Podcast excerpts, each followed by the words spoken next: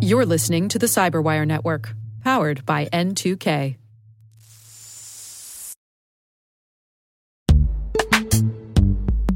And now a word from our sponsor, Netskope. Netskope is a worldwide leader in SASE and zero trust. Its unified platform, Netskope One, provides optimized access and zero trust security for people, devices, and data anywhere they go helping customers reduce risk, accelerate performance, and get unrivaled visibility into any cloud, web, and private application activity. To learn more about how Netskope helps customers be ready for anything on their SASE journey, visit netskope.com.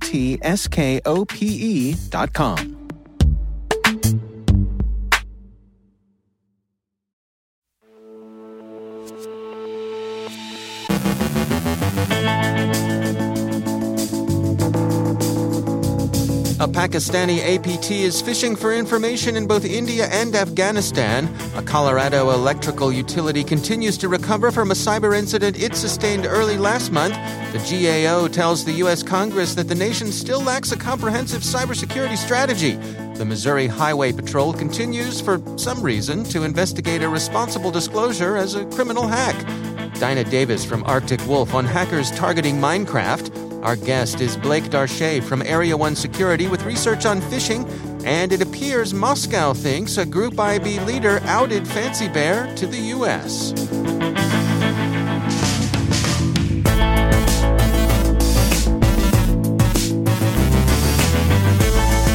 From the CyberWire studios at Data Tribe, I'm Dave Bittner with your CyberWire summary for Friday, December 3rd, 2021.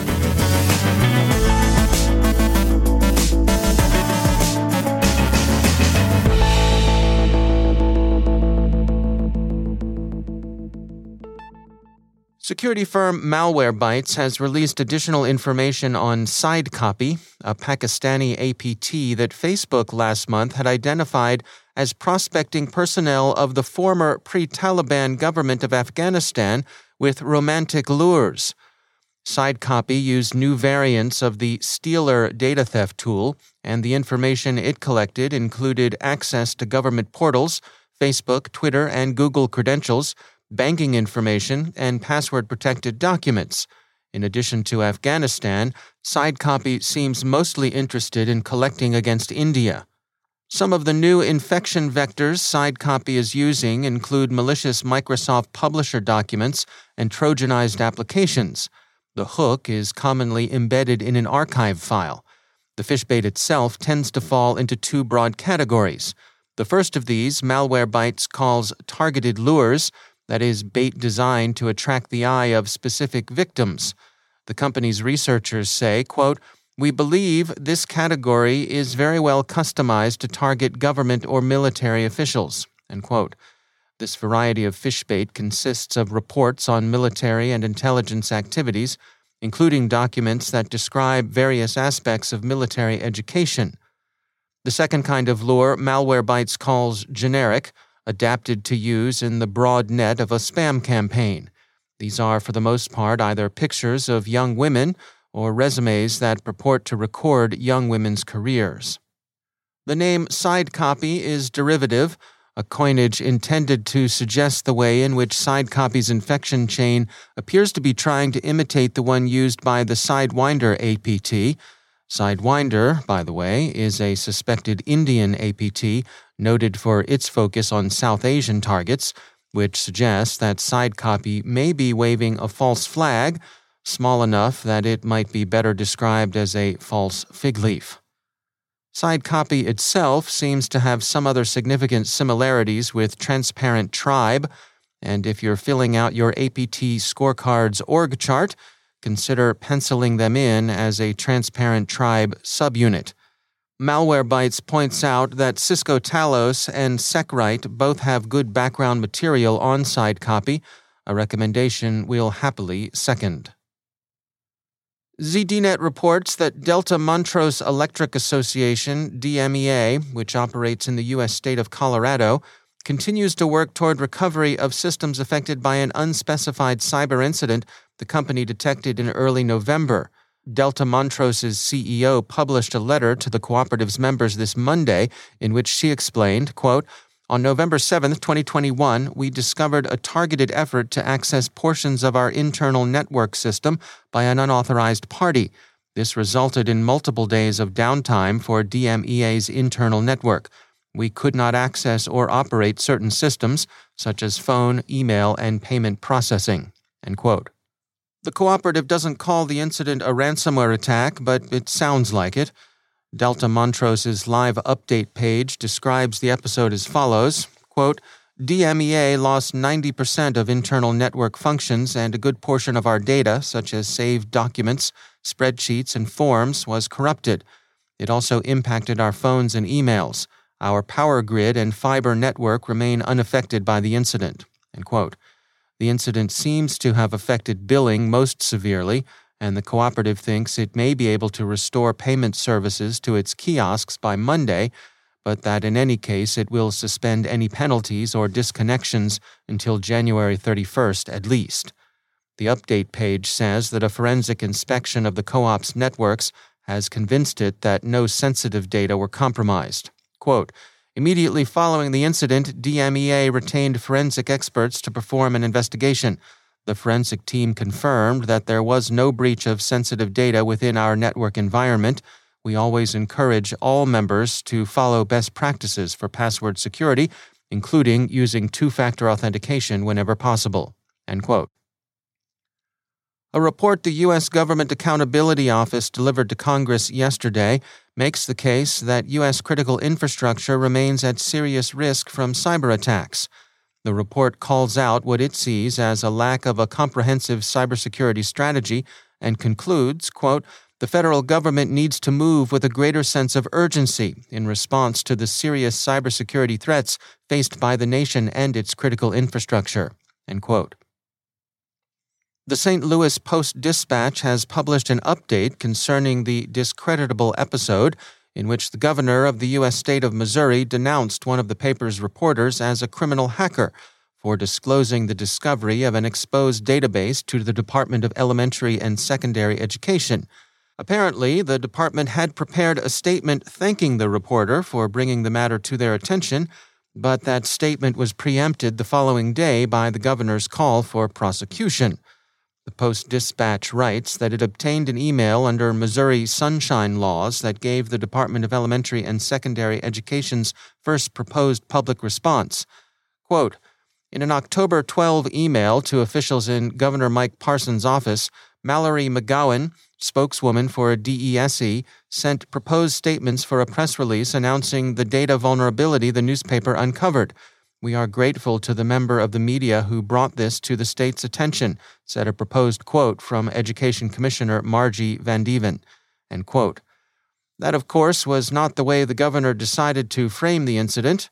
At a news conference he held on October 14th after the story ran, Governor Parsons said, quote, We will not let this crime against Missouri teachers go unpunished, and we refuse to let them be a pawn in the news outlet's political vendetta. Not only are we going to hold this individual accountable, but we will also be holding accountable all those who aided this individual and the media corporation that employs them. The report also provides additional grounds for thinking DESE simply had a misconfigured database readily discoverable from the Internet, that the reporter hacked nothing, and that indeed there was no network intrusion. The Post Dispatch didn't run the story until October 14th after it had notified DESE and after the department had taken steps to secure the data. The governor's office has apparently continued to double down on its claim that the reporting was politically motivated criminal hacking. In any case, as of yesterday, the Post Dispatch writes, the Missouri Highway Patrol still had an open investigation into the case. The Cyberwire contacted the governor's office in October about the incident but has not received a response. Bloomberg Businessweek describes the ongoing Russian treason prosecution of Group IB executive Ilya Sachkov.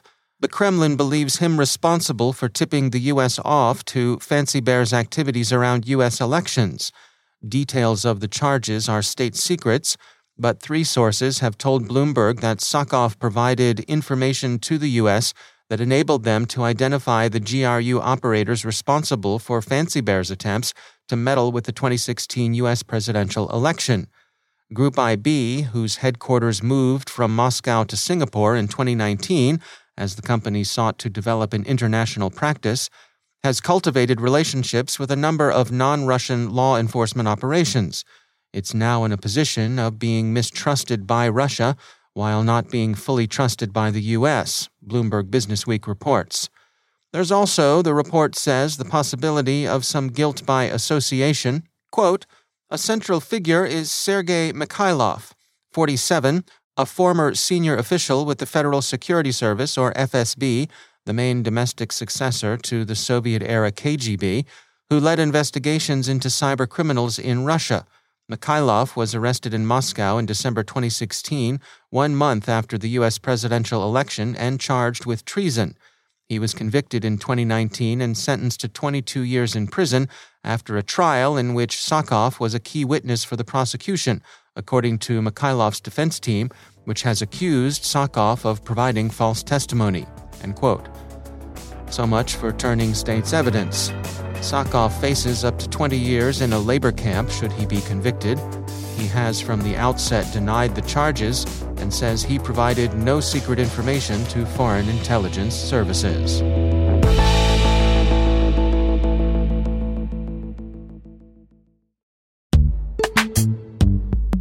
Every day, your IAM tech debt grows. Your multi generational services struggle to work together.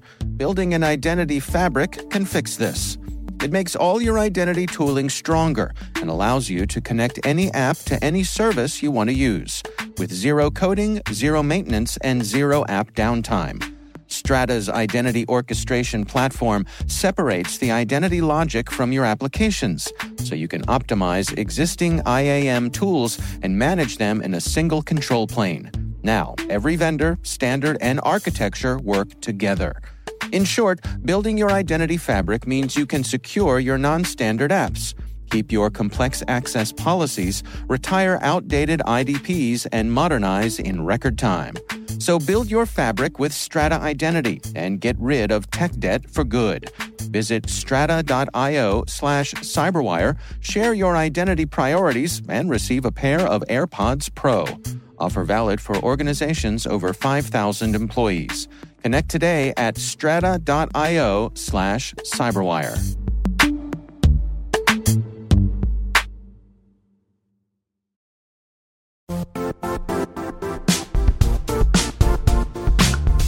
The IT world used to be simpler. You only had to secure and manage environments that you controlled. Then came new technologies and new ways to work. Now, employees, apps, and networks are everywhere. This means poor visibility, security gaps, and added risk. That's why Cloudflare created the first ever connectivity cloud.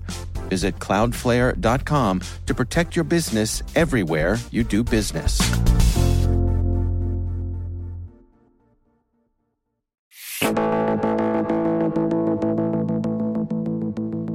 The folks at Area 1 Security recently released a study titled It Started Out with a Phish, highlighting the serious potential impact of business email compromise. Blake Darche is co founder and chief security officer at Area 1 Security. I think one of the top things there is, you know, supply chain compromises where we see an organization have a variety of partners. One of those partners gets compromised, and then that partner is used to try to hack into your system or they might be used to try to impersonate you, impersonate that vendor or partner to your organization in order to move money fraudulently. So there's a lot of different supply chain weaknesses that we see out there. And I think the supply chain problem is only growing in magnitude as more and more organizations adopt a digital transformation as part of, you know, COVID-19 and just general IT trends. There's more and more attack surface for attackers to hit. And we see that on a on a continual basis. I think Microsoft SharePoint is a great example where Microsoft, you know, pretty much has lost full control of Microsoft SharePoint. And Microsoft SharePoint and Microsoft OneDrive are two of the top attack vectors today on the internet. And Microsoft is almost powerless to stop it. And um, it, it's a real problem. There was a recent case where uh, someone on Twitter that was a former Microsoft employee was critiquing Microsoft for actually just turning a blind eye to the problem because so many organizations running Office 365 had been compromised that they were all hosting ransomware now. and people were getting hit with ransomware at these different organizations due to one organization's misconfiguration. So I think there's a, a wide variety of attacks and a wide variety of pieces of cloud infrastructure that facilitate those attacks. Are there any areas of this that you feel aren't getting the attention they deserve? Are, are there are there elements of this that, that are that are being ignored? I think by and large, BEC attacks do not get the attention they deserve because they're very difficult to kind of quantify, if, if hmm. that makes sense. Uh, much more so than APT attacks, where a hacker came in, took over an organization, and stole a bunch of data. People can wrap their head around people stealing a bunch of data and trying to steal source code. But I think in terms of just the day to day grind, when you have, you know, you might get two or three BEC attacks a week where someone's trying to move, you know, $50,000, $30,000, $100,000, and then another week it's $50 million.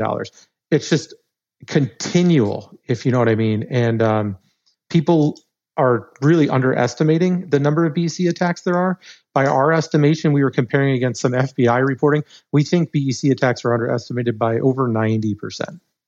So, I mean, given that, what are your recommendations then? I mean, how should organizations best protect themselves against this?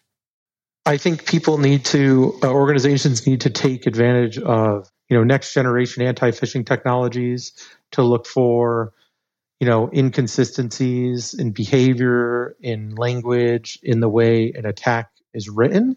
You know, there's several different companies out there that can help in this space. They also need to be very mindful of, you know, the email attacks that might lead to a voice style phishing attack where the user might try to authenticate uh, you on the phone with a you know one of these fake impersonation generators where it'll mask and make it seem like your voice is someone mm. else's and i think you know you need to be mindful of all these things you need to add you know really defense and depth it's kind of like peeling back the onion you can never have too many layers of security how do you balance that though you know without having too much friction for your users I think a lot of good security solutions don't impact users on a continual basis, mm. right? And they should be kind of more transparently in the background, right? And the more Uh, the user is being kind of like impacted on a minute to minute basis on everything they do, you know, the less functional that security actually is. And in the perfect world, you know, you just do not want to have to be impacting your users that much. I think the most famous example of, you know, user impact is two factor authentication, right? Where, right you know it's a it's a real pain everyone needs to do it but at the end of the day without two factor authentication you know that's a real vector that get an account you know password guessed basically with a brute force attack yeah, I mean it's an interesting thing. You know, I find myself personally uh, on those occasions when I'm, you know, banging my head against the desk because I, am in some sort of two-factor authentication rat hole. I just remind, take a deep breath and remind myself, this is for security. This is for security. You know. Yeah, I, I, agree with you. I mean, I, I run into the same challenge where, you know, it's like, oh, there's two, I have to two factor authenticate to something, like my phone's out of power or right, uh, my keys somewhere else, and I'm like, oh, yeah, like, why now? You know what I mean? Right. And it's always when you don't want to do it, right? So like, you're trying to finish something easy up, then it's like, no, it's time to re-authenticate right now. And you're like, seriously, right, right now? Yeah. Every single time. No, my, my old college roommate swore that uh, all electronic devices come equipped with a critical need sensor so they know when, when you need them most, and that's when they decide to fail. I would agree with your college roommate, for sure. That's Blake Darche from Area 1 Security.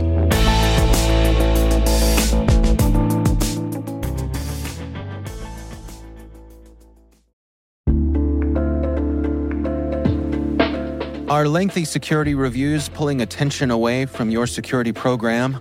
With the largest network of trust centers, Vanta can help you streamline security reviews to win customer trust, save time, and close deals fast. Proactively demonstrate security by showcasing key resources like your SOC 2 or ISO 27001 and provide real time evidence for passing controls. And when a security questionnaire is required, Vanta takes the first pass for you. Visit vanta.com slash cyber to take a self-serve tour. That's vanta.com slash cyber.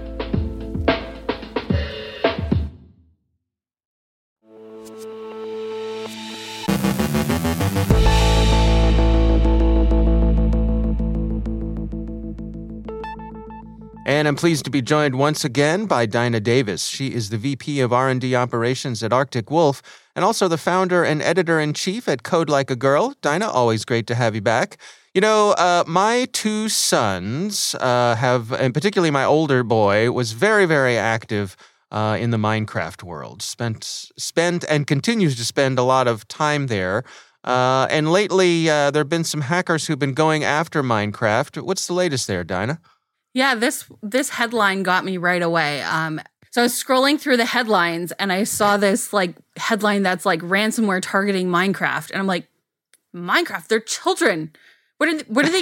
what are you encrypting? They're like their cool their cool house they built there, the the farm. What's going on? And well, okay, so they're not actually going after kids. So there's this subculture with Minecraft that I wasn't aware of, which is there's these things called alt lists, and they, I guess, have stolen Minecraft accounts, right? So usernames mm. and passwords of stolen Minecraft accounts, and uh, people go and buy those so that they can go and do untoward things on Minecraft that would get them banned.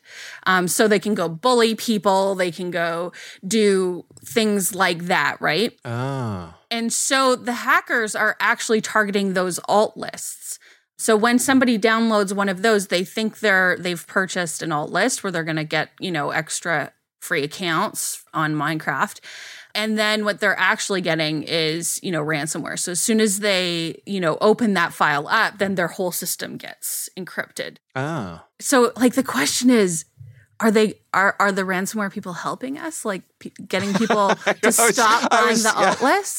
Right. I was thinking the same thing. Like, who's the victim here? Or, you know, like, or how, I guess how much empathy should we have for people getting their their hands slapped when they're out to do something bad to begin with? I'm I'm not sure. On a platform that's mostly children. Yeah, that's yeah. true.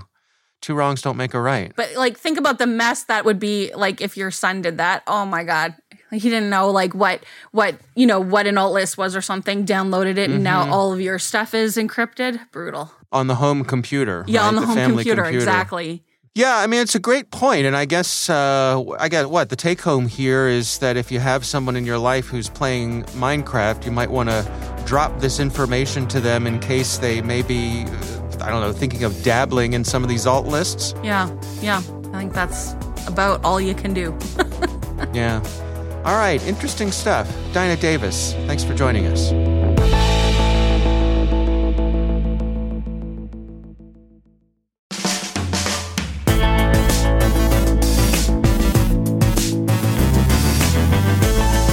And that's the Cyberwire. For links to all of today's stories, check out our daily briefing at thecyberwire.com. Be sure to tune in to this weekend's Research Saturday and my conversation with Christo Butcher from NCC Group's Research and Intelligence Fusion team. We're discussing their research into a cyber criminal group they call SnapMC. That's Research Saturday. Check it out. The Cyberwire podcast is proudly produced in Maryland out of the startup studios of Data Tribe, where they're co building the next generation of cybersecurity teams and technologies. Our amazing Cyberwire team is Elliot Peltzman, Trey Hester, Brandon Karpf, Puru Prakash, Justin Sabie, Tim Nodar, Joe Carrigan, Carole Theriault, Ben Yelin, Nick Veliky, Gina Johnson, Bennett Moe, Chris Russell, John Petrik, Jennifer Eiben, Rick Howard, Peter Kilpe, and I'm Dave Bittner. Thanks for listening. We'll see you back here next week.